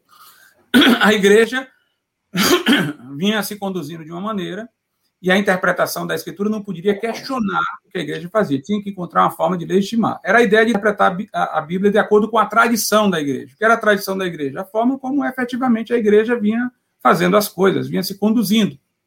Então, a Bíblia interpretada de acordo com a tradição era a Bíblia sendo interpretada não como um parâmetro avaliativo do que a igreja deve fazer, mas como um instrumento de legitimação daquilo que ela faz. Quando veio a reforma, a isso se projetava no campo político. O que é a constituição é, de um país, é a maneira como o poder lá efetivamente é exercido. Não é um parâmetro normativo que o questiona e o limita, é a forma como efetivamente ele se dá. Quando veio a reforma protestante, então o que é que acontece? É, a ideia agora é o contrário. A escritura é, a, é aquilo que normatiza a igreja. A ideia de reforma é, é exatamente essa. A igreja quando sai fora da forma, que é da escritura, precisa sofrer uma reforma. A escritura é o padrão avaliativo, é o padrão de julgamento das ações da igreja, é a regra de fé da igreja. Isso vai para a ideia de uma constituição também para o Estado, alguma coisa que regre o Estado, que diga quais são os seus limites. Agora, a ideia de direitos, a ideia de direitos fundamentais. O, no período medieval, o direito era estamental. Então, se eu fosse do clero, eu tinha certos direitos, se eu fosse da nobreza, outro, se eu fosse do povo, quase nenhum direito eu tinha. O direito era em função do estamento a que você pertencia. Não era individual, pela sua condição humana. Ele era pela condição estamental dentro da qual você estava inserido. Mas aí, isso também era um reflexo de uma posição teológica. É a ideia de que tem o clero e o laicato. O clero pode transubstanciar a hóstia no corpo de Cristo, pode ouvir confissões e perdoar, o homem comum não. O clero, portanto, ele tem privilégios especiais. E aí o povo não. Então tem dois estamentos dentro da igreja: o clero né, e, e, e, o povo. E os privilégios diante de Deus, a posição diante de Deus, depende do estamento. Então, o poder secular, por exemplo, era inferior ao, ao poder eclesiástico é, o, o, que, o que era celibatário estava acima daquele que casava. Então, eles dividiam nesses patamares. Foi que a, a, nesses patamares, né? O que foi que a reforma trouxe? Lutero encontra lá na chamada experiência da torre, quando ele lê Romanos capítulo 1, que o homem é justificado diante de Deus não pelas obras, mas unicamente pela graça mediante a fé. Não pela mediação da igreja, pela intervenção do sacerdote, mas ele é justificado pela fé em Cristo diretamente. Aí ele disse: Eu senti que as portas do paraíso me haviam sido abertas, eu senti nascendo de novo, a frase justiça de Deus que me enchia de indignação agora me trouxe um profundo amor a Deus, ele teve aquela experiência. Então, a ideia da justificação pela fé é a ideia de um encontro pessoal do homem com Deus, diretamente, sem mediações. Então, o seu valor é individual. Eu me encontrei com Deus. Deus me viu justificado em Cristo. Deus me chama pelo nome agora. Né? Eu tenho um novo nome escrito na glória, como diz lá no Apocalipse. Então, é a questão do homem diante de Deus. Quando o homem diante de Deus aparece, aparece também a doutrina protestante das vocações. Ou seja, é, o sacerdote não tem privilégios diante de Deus que o homem comum não tem. O serviço que ele presta a Deus lá, quando ele prega, o, o pastor, é tão agradável a Deus quanto o serviço de um sapateiro, que reconhece que o talento que ele tem para ajeitar e fazer sapato veio de Deus, e que trabalha honestamente para a glória de Deus. Então, é a ideia do sacerdócio universal de todos os cristãos. Todos são sacerdotes. Todas as vocações, na medida em que a pessoa reconhece que foi Deus quem as concedeu e são exercidas para a glória de Deus, elas têm o mesmo valor diante de Deus. Então, o que é que isso vai repercutir? A ideia de que se eu tenho valor diretamente diante de Deus, na minha individualidade por meio de Cristo, por que é que eu não tenho valor diante do Estado? Eu preciso estar num estamento para o Estado me enxergar mediado por esse estamento. Então, aí o indivíduo começa a aparecer diante do Estado com seus direitos individuais. A ideia do sacerdócio universal de todos os crentes cria a ideia de que todos devem ser iguais perante a lei. A lei deve tratar todos iguais. E, finalmente, a outra coisa importante no constitucionalismo é o sistema de freios e contrapeso, a separação e equilíbrio dos poderes. De onde é que vem essa ideia? Vem a ideia de que o homem é corrupto. E, portanto, se um poder é, tiver todas as competências, ele vai se corromper. Então, tem que haver uma divisão para haver equilíbrio, mútua fiscalização porque se deve desconfiar do homem. Né? Aquilo que Lord Acton disse, Montesquieu de outra forma também disse, o, o, poder corrompe, o poder corrompe, o poder absoluto corrompe absolutamente. Mas não é bem o poder que corrompe, é o homem que se corrompe no poder, é o homem que é corruptível. Lá no livro do profeta Isaías tem um versículo que diz: o, o, o Senhor nosso Deus é o nosso rei, é o nosso legislador e o nosso juiz. Note que Deus detém os três poderes. Por isso que ele é onipotente. Mas Deus é bom. Então ele reuniu os três poderes, é uma maravilha, porque ele é bom. Mas o homem, ele, ele, ele é corrupto. E como ele é corrupto, então esses poderes, no caso em âmbito estatal, devem estar separados para mútua fiscalização. É a ideia protestante da depravação total do ser humano o ser humano é inclinado para o pecado, ele é inclinado para os desvios, então tem que ter esse sistema de freios e contrapesos. Então, os três elementos do constitucionalismo, a Constituição normativa escrita de preferência na Inglaterra, foram pactos que foram celebrados, mas a ideia de uma Constituição normativa que limita o poder, não apenas descreve como ele opera, mas diz até onde ele pode ir, a ideia de direitos é, individuais, naturais, que têm que ser reconhecidos pelo pacto que institui o poder, e a ideia do sistema de freios e contrapesos, todas elas, portanto, encontram é, o seu germe, a su, a, o seu embrião né, nas doutrinas da reforma, que ganharam projeção no, no, cenário, no cenário político da época. Você vê pela história que logo depois da reforma começa o constitucionalismo. Logo depois da reforma aparece a ideia entre os huguenotes de direito de resistência contra é, o poder que começa a esmagar direitos individuais. Né? De toda maneira, isso também se encontra em Calvino, lá nas Institutas, quando ele fala que na própria estrutura do poder, o sistema de freios e contrapesos, o estamento do poder abaixo pode resistir àquele que está acima quando ele é, é, abusar de, de, suas funções. Aí vem Altúzios com a ideia dos direitos é, individuais, dos direitos que têm que ser salvaguardados e tal, e, e inclusive atribui-se a Altúzios, que era um, um, um reformado holandês, a paternidade da ideia de Estado de Direito. Os historiadores atribuem a ele eh, a origem do conceito de Estado de Direito. Então, a, a, reforma, de uma maneira especial, contribuiu amplamente para tudo isso. Interessante que essas pessoas de hoje, elas jogam tudo isso contra nós, às vezes, né? Que somos evangélicos. Olha, vocês aqui não, não, não são intolerantes, vocês não estão respeitando é, é, é, direitos, vocês é, estão é, é, é, é, sendo contra o Estado de Direito, essas coisas vieram do nosso contexto, da nossa visão de mundo. Né? A própria defesa do Estado laico, Cláudio. Pois é, veio de dentro do, do, do, do protestantismo, né, com origem é, remota é. na própria Bíblia, lá que está dizendo da César o que é de César, a Deus o ali, que é de Deus, né? É, Jesus ali ele separa as duas esferas, a esfera religiosa e a esfera estatal, né?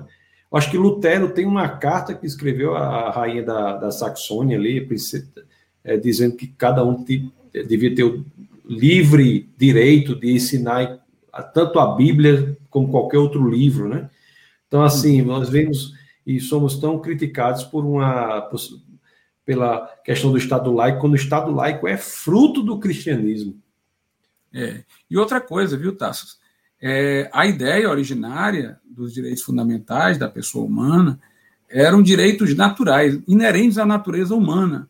O pessoal hoje quer sustentar direitos como se fossem fundamentais, contrários à natureza humana, contrários até à biologia, como no caso da ideologia de gênero.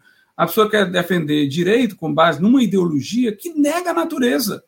Então, como é que isso aí poderia entrar no discurso de direitos fundamentais se originariamente eles eram reconhecidos como direitos naturais?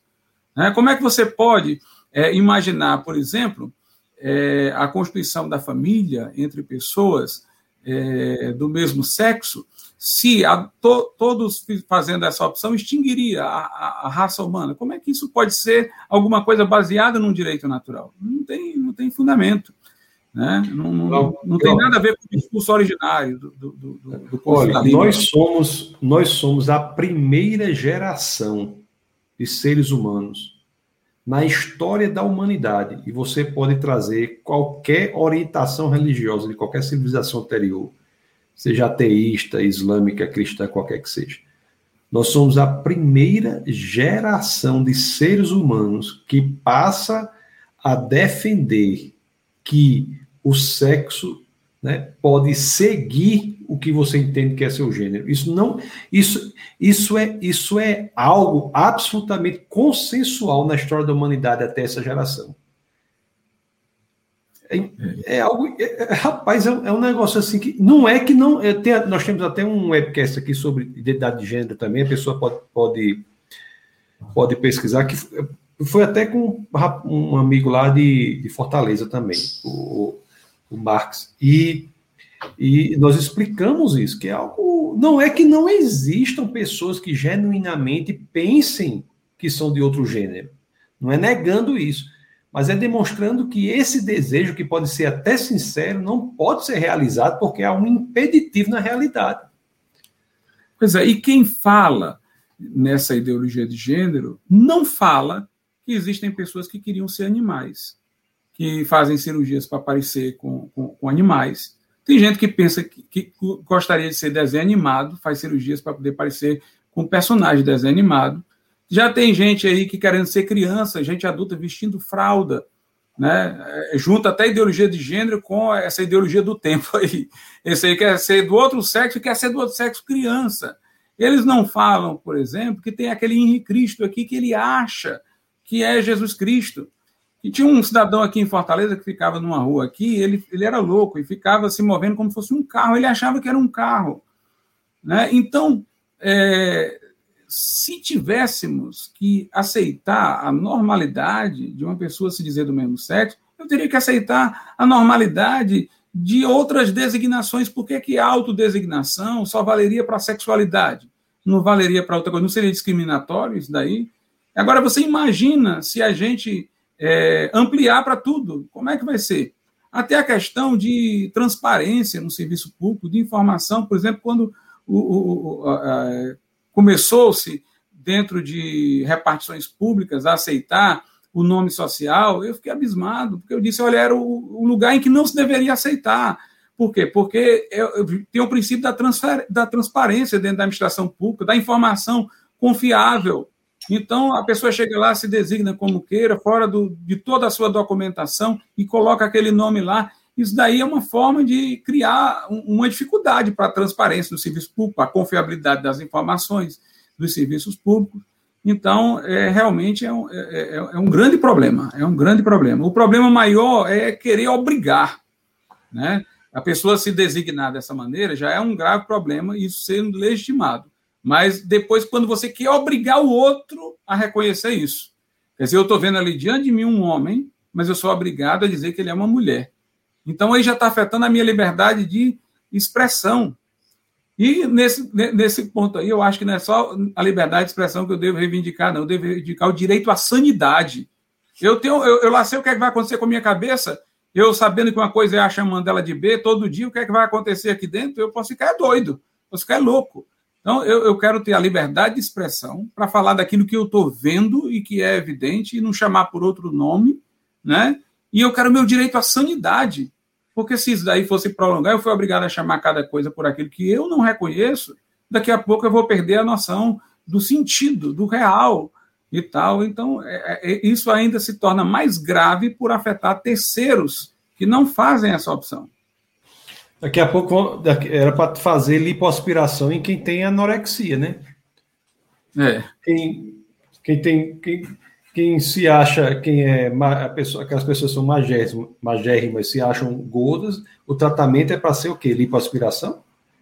Pois é, e o, o, médico que vai tratar de um transexual, ele está, digamos assim, afrontando a sua sensibilidade, diagnosticando que ele tem um problema de próstata, um que se diga mulher, né? Aí, aí nessa hora, é, ele pode dizer que a pessoa é homem, tratar como homem, para fim de tratamento, para a pessoa ficar boa do problema que ela tem na próstata, mas eu lá que não sou médico e tal, fora dessa circunstância, não posso. Quer dizer, tem uma circunstância em que você pode fa falar pela biologia, tem uma circunstância que você não pode falar pela biologia. Né? Quer dizer que é uma circunstância é, é lícito, na outra circunstância é ilícito. Não tem sentido. É, parecendo que isso não tem nenhum, no que a gente conversa aqui, é sobre a questão da cultura, isso não tem nada a ver com a pessoa em si que passa por essa situação, né? A Isso, pessoa que passa por essa é, a pessoa em si que passa por essa situação tem que ser amada, tem que ser entendida, isso. tem que conversar, tem um, isso tem que deixar bastante claro sempre para que não seja entendido errado. Pessoa que passa por isso é para entender o que está passando, agora não dá uma falsa expectativa para ela de algo que não pode ocorrer. Não, não, não há como mudar o sexo de alguém, não há como mudar várias coisas. Você, um ser humano não pode virar um, um elefante. Por mais Sim. que a pessoa queira, é, é um impeditivo da realidade. E só e aliás, é tão perversa essa falsa expectativa que é dada para essas pessoas que essa cirurgia, né, que se chama de, de ressignificação, ela os estudos decorrentes dessa cirurgia têm um grau de suicídio enorme nas pessoas que fazem isso. É claro, né, por, por verem que aquela intervenção cirúrgica ou mesmo hormonal não muda o sexo da pessoa. A pessoa é, é, é, uma, é uma expectativa que é frustrada. Isso é muito triste, porque tem gente de fato que, se, que pensa ser outra coisa. Então, isso tem que ser tratado, investigado, conversado. Não é isso, meu amigo? É isso. Essa pessoa ela, ela é, é, é, é, digna né, da nossa atenção, da nossa preocupação, da nossa ajuda, isso. né? E tal. Agora a questão é, é, é, essa que ela deveria era ter direito a, a, a uma ajuda para poder se reconhecer como é. Até isso já está se vendo como uma coisa opressora, como se ela não tivesse outra opção se não seguir adiante num raciocínio é, perturbado né, na cabeça dela sobre é, a sexualidade, a sexualidade dela, que está num conflito entre o, o, modo como ela intimamente se sente e o seu corpo. Já pensou o dia em que, por exemplo, a pessoa tem um pensamento suicida e eu diga que não, eu não, não posso intervir, eu não posso, não posso dar orientação, eu posso só ajudá-la a suicidar. É, os países que defendem o suicídio assistido seguem um caminho como esse daí. O negócio é ajudar, não é não é orientar. Então, não é esse o procedimento. E como eu tenho dito, o problema aqui também são os outros, os outros que não, que não optam por essa ideologia de gênero e que querem obrigá-los a é, é, é, é falar, agir como se eles não tivessem vendo o que estão vendo, como se eles fossem obrigados a, a, a, a, usar o discurso de uma pessoa ou outra que não representa aquilo de que eles têm convicção. Isso aqui também é, é gravíssimo. Né? Aí entra um, um totalitarismo ideológico de uma minoria. Né? Glauco, muito obrigado, amigo. Vou já ler aqui os comentários. Nós passamos até do tempo aqui que normalmente nós fazemos, que é até 10 e 15, mas uh, a sua eloquência fez com que eu não conseguisse terminar antes, né? Sua a quantidade de informações importantes que você trouxe, mas eu vou ler aqui alguns comentários. Então, você que nos ouve aqui, coloque aí as dúvidas que você tem, eu, que nós vamos ler algumas delas aqui, para que possamos eventualmente. Não sei se você permitiria, Gal, que você já tem um tempinho aí, eu estou atrapalhando muito. Assim. Não, tenho sim. Tem? Então, deixa eu ver aqui o, algumas dúvidas. Tem muitas pessoas né, que estão nos assistindo. O... Então, nós temos aqui, eu acho que eu parei, eu li até o. Acho que eu li até aqui. O Carlos Terra diz da boa noite. Carlos Terra diz a dignidade do homem glorifica o próprio Deus. A Evânia diz assim: boa noite, paz, boa noite. Cláudia Nóbrega está aqui, dá boa noite também. Boa noite, Cláudia. O André Elias dá boa noite. O Luciano conversa aqui alguma coisa com a, com a Lúcia, sou de Itapajé, meio do caminho até Sobral. Ô mulher, agora bateu uma saudade daí do Ordones na Parquilândia, depois de um rojão, dia de estudo pesado. é, é. Ó, canal aqui Apologética na Prática, né? Dá boa noite, boa noite. O Gilberto Marinho também, muita gente acompanhando. Né? Luciana falou, vai falar do infanticídio, do infanticídio, sacrifício, tal. A Flor Blur diz assim: para você, pastor, com seu conhecimento de vida cristã, o que é a submissão no casamento? Glauco falou sobre isso, você conseguiria falar bem rapidinho, Glauco, assim, bem resumidamente mesmo, assim, um minuto talvez? É, a, a, a submissão significa o seguinte: primeiro, a reverência, né, que a mulher deve ter ao homem como o, o, o, o seu esposo, né? aquele que, é, com certeza, quando os filhos estiverem com uma certa idade, será extremamente necessário para pôr ordem é, na casa com mais força. Né? Mas a, a ideia é essa mulher participa das decisões, tem um papel enorme na formação é, dos filhos, principalmente é, até uma certa idade. Né? É, a mulher ela deve é, interagir com o homem, influenciar o homem, dar a sua opinião, mas se houver um impasse, né, houver um impasse é, e não chegarem num acordo, então a mulher deve é, render-se à posição do homem por amor ao casamento, para que ele se preserve e não se divida naquele momento. Exceto se o homem fosse, digamos assim, tomar uma decisão que é a levar-se a pecar, ou a pecar juntamente com ele em cumplicidade. Aí, nesse momento, importa desobedecer a Deus. Mas, se não, se é uma coisa neutra, então ela deve é, se submeter a orar, se ela, ela tiver certa, o marido a possa ouvir, como eu disse, Deus falou ao coração de Abraão para ouvir Sara, né? mas confiar que Deus está no controle e que agindo da forma como Deus diz, vai ter é, o, melhor, o melhor resultado.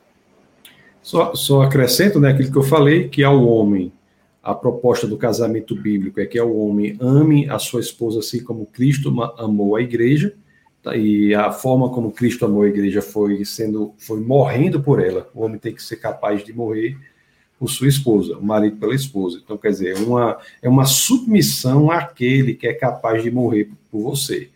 Então, essa, esse conjunto é muito importante, só para deixar claro. E outra coisa que eu gostaria. Desculpe, Cláudio, diga, por favor. É, não, e, eu, e assim, e, e, na verdade, a mulher já deve pensar nisso antes do casamento. Ou seja, procure se casar com um homem que você possa confiar nele, confiar que ele tem é, as melhores preocupações com lá, as melhores preocupações com a família, com você, né? Obviamente, ele poderá ouvir sua opinião e, e, e seguir a sua opinião, mas no caso de haver divergência, é, e sendo ele que vai é, é, é, conduzir, que você possa então ter a confiança, a confiança nele. Então pense nisso quando você vai casar. Não pense depois, não, pense antes.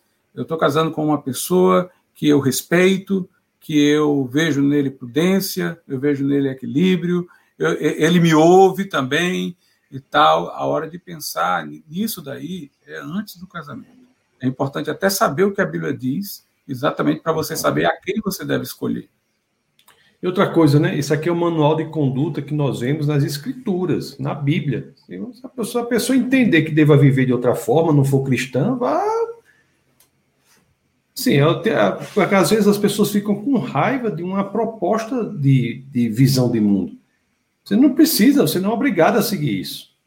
É, cristamente, nós não queremos que isso seja colocado na lei dos homens, porque exatamente é, é, é, como se fosse a Cristo que a mulher reverencia o marido. É como se fosse a igreja que o marido ama, a, a, a, como Cristo amou a igreja, que o marido ama a esposa. Então, esse é um discurso cristão. O incrédulo não poderia entender essa linguagem. Né? A gente quer que isso aí seja feito na espontaneidade da convicção cristã, né? não na imposição legal.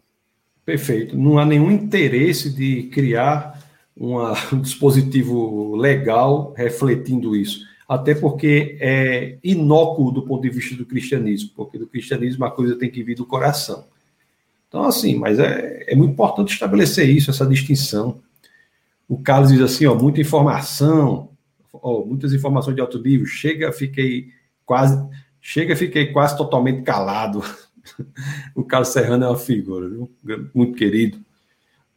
O Luciano faz algumas observações, diz todo texto posto fora de contexto literário histórico de um ponto de vista pouco capacitado é passivo de uma má interpretação.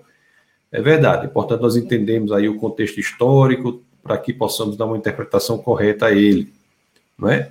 Ele fala aqui que é, que é importante pedir a, pedir a luz do Filho do Homem, né? do Espírito do Filho do Homem. Você pedir orientação ao Espírito de Deus antes de ler as Escrituras é muito importante. É isso mesmo, é muito importante mesmo. Então, eu acho que o Serrano faz parte isso não tem a ver com a missão da igreja. Eu acho que algumas coisas que nós falamos, né? A igreja se omite em muitos pontos, né, Glauco? Isso aí é uma verdade, né? Algumas, algumas às vezes assim, é, é, tem muita coisa que poderia ser feita, né? Com respeito, é. moderação, equilíbrio. Mais uma vez eu trago a primeira de Pedro 3,15, que diz que nós devemos estar aptos né, a apresentar as razões da nossa fé, mas uhum. também de metodologia como isso deve ser feito. Diz, diz lá em 1 de Pedro 3,16, com respeito, com, com, com equilíbrio, com, com amor. Então, talvez essa observação seja. É, e você? Deixa eu ver mais algumas aqui. O Luciano coloca algumas coisas mais. Vamos dizer assim, ó. Mas tá, se o homem é XY, é XX, nenhum tratamento faz o homem virar XX ou a mulher virar XY. Isso é uma verdade. Não tem, não tem como fazer essa mudança, não. Eu vi, até, eu vi até a foto de um. Não sei se era um restaurante, o que era, que o banheiro masculino e o feminino era assim. O masculino era XY na porta, Gal, e o feminino era XX. Ele, ele botou para ah, é questionável, né? Aí não tem dúvida. É, é, ele, ele, ele botou, aí ele acabou com esse problema aí, né? Aí o Carlos diz assim, ó, eu tenho uma amiga que foi que foi quase demitida porque um funcionário do supermercado que trabalha não chamado pelo nome social. A pessoa denunciou o chefe, minha amiga teve que se retratar. É um mundo aí que estamos vivendo, é um mundo meio diferente, né? Quer dizer, graça... É, a pessoa tem a liberdade de se redesignar e o outro não tem a, não tem a liberdade de falar como está enxergando, né? Quer dizer, é. É, é, o pessoal pensa muito, sempre fala, ah, pai, vocês estão sendo contra a liberdade dos outros e tal. Não, está sendo contra a liberdade é, é, do terceiro. Né? O problema é a liberdade do, do, do terceiro. É que uma minoria, né, para gozar dessa pretensa liberdade, se ele quiser, ele diga o que quiser, se, se sinta como quiser, mas ele vai tirar a liberdade da maioria para poder essa liberdade dele, dessa minoria, ser salvaguardada dessa forma aí imaginada, né? Então, é, é aquele, aquele psicólogo é, é, canadense, né? Que é o Jordan Peterson. Uhum. Jordan Peterson, não sei se você conhece, acho que deve conhecer, né? É, ele, ele bate muito nessa. nessa né? Ele foi muito hostilizado por causa disso. Foi, até, até passou por um período aí de. A esposa estava doente, ele entrou numa, numa depressão, mas graças a Deus está se recuperando aí. E assim, as pessoas que têm interesse nesse assunto, né, também podem é, se debruçar sobre a obra aí do, do Jordan Peterson, um psicólogo canadense, ele tem uma obra importante sobre essas questões. É isso, meu amigo. Religare, a conta diz boa noite, pastor, está assistindo de Açu. E a Rosilene, em um mundo de permissividade, nos conforta ouvir a verdade como é de fato, bem colocada e com um nível tão alto de informações. Nós agradecemos. Está vendo, é, Glauco? Nós temos aqui uma generosidade muito grande dos, dos espectadores aqui, que... pessoas boas, né? Que bom. É. Amigos, eu quero agradecer, assim, os que estão me ouvindo aqui, né? Agradecer a presença de todos vocês. Quero agradecer a presença do professor Glauco Barreira. Ele tem, uh, tem um outro webcast com ele aqui sobre as crônicas de Nárnia. Você só encontra aí na, na playlist do, do webcast lá no canal Defesa da Fé. canal Defesa da Fé, defesadafé.tv. Você coloca no seu navegador e vai lá na playlist. O primeiro webcast que fizemos aqui, esse quadro aqui, isso aqui já é o 25 foi feito com o Glauco. Nós foi uma grande honra para nós começarmos esse quadro com a presença dele. E aqui, Glauco, nós agradecemos demais a, a sua presença. Eu sei que você é muito ocupado e, e eu sei que é, Glauco tem até atividades né, na igreja no, nas quintas-feiras, nesse horário. Ele, ele reorganizou lá a agenda para poder viabilizar uma quinta-feira aqui para a gente e nós somos muito gratos por isso, viu, Glauco? É sempre um prazer, Tasso, sempre um prazer. Fico muito feliz de estar junto com você aí nessa missão. Tá bom, meu querido. O Glauco é pastor, mais uma vez, eu digo a vocês, além de professor da Universidade Federal do Ceará. Rapaz, eu fiquei sabendo que você entrou como professor lá na UFC. Era um adolescente, é verdade isso aí? Isso aí? Tinha 23 anos. 23 anos. A primeira, a primeira, aula, a primeira aula que eu dei na, na Federal do Rio Grande do Norte também tinha 23, Glauco. Coincidência. É, mas assim, eu penso, mas, mas você, mas você você na foto parecia bem mais novo. De Capeglau começou a ensinar lá com 16 anos. Foi com 23, 23. Tá bom. E está lá até hoje, né? Ensinando, ensinando. Universidade Federal. Eu tive até a oportunidade de fazer um evento lá com o Glauco na, na, na Faculdade de Direito da Universidade Federal do Ceará. Foi. Já faz um tempo, né, Glauco? Faz quanto faz. tempo isso aí? Faz. Ixi, agora eu sou ruim de, de, de tempo. Eu, eu também sou desse jeito. Vamos, é, vamos, dizer assim que gente, vamos dizer assim que a gente não erra. Faz mais de mês, né? né, Glauco? Qualquer pode fazer 10 é. anos, não pois erra, é. né? É. Mais de mês não erra, né? Faz mais de mês aí que a gente fez esse evento lá.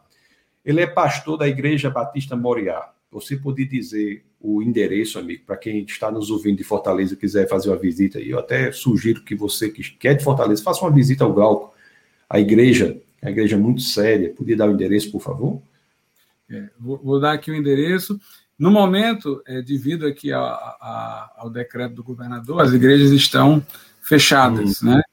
É, hum. Nós estamos nas catacumbas, mas quando a gente sair das catacumbas, certo? O endereço lá é Rua Nogueira Cioli, número 2195, no bairro de Joaquim Távora. Nogueira Cioli, 2195, bairro de Joaquim Távora. Aí nós temos cultos lá, nas terças é um culto de oração, às 19h30, na quinta, isso tudo regular, né?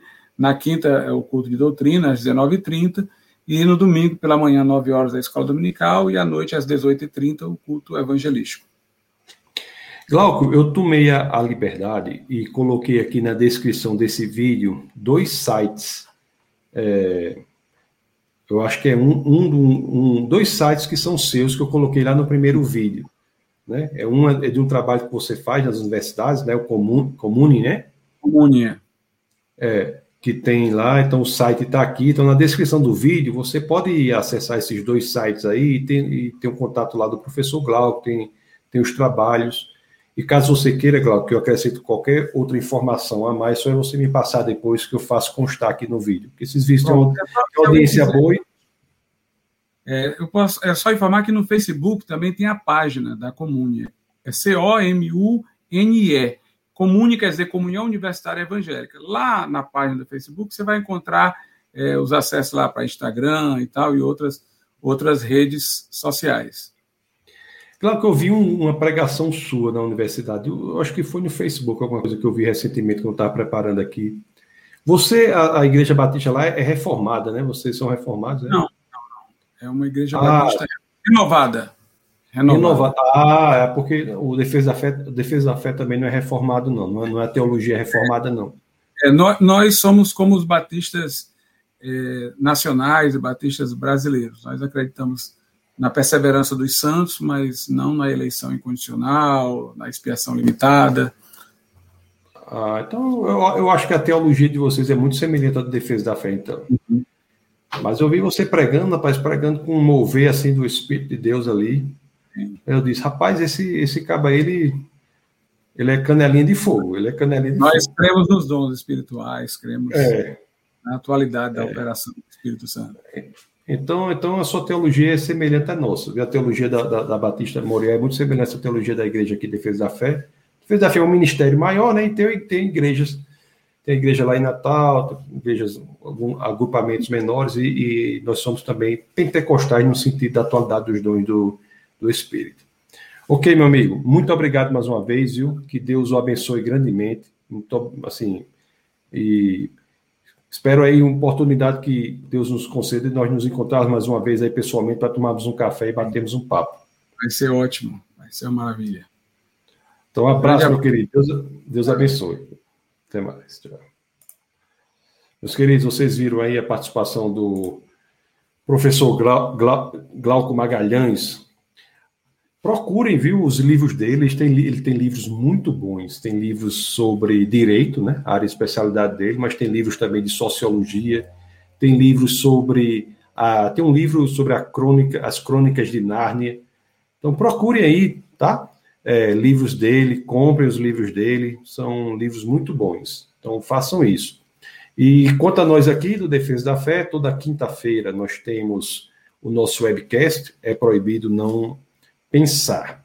O webcast aí já está na nossa 25 é, edição, episódio, né? 25 episódio, e tem é, pessoas das mais diversas áreas que são entrevistadas, que bate um papo aqui conosco. Então, entrem lá no defesafé.tv, que é o canal de vídeos do Ministério, e lá na playlist é, é, webcast, né? É proibido não pensar, você consegue ver todos eles, tá bom? Então, que Deus abençoe grandemente. Sim, deixa eu só colocar, aqui, já me esquecendo. Deixa eu ver como. Sim, se você quiser contribuir com o Ministério Defesa da Fé, todos os recursos são voltados para a expansão das obras que o Ministério desempenha, você tem a oportunidade de fazer por meio da transferência para a conta do Ministério, que está aparecendo aí, o Pix, né? Da, hoje em dia tem esse negócio desse Pix aí.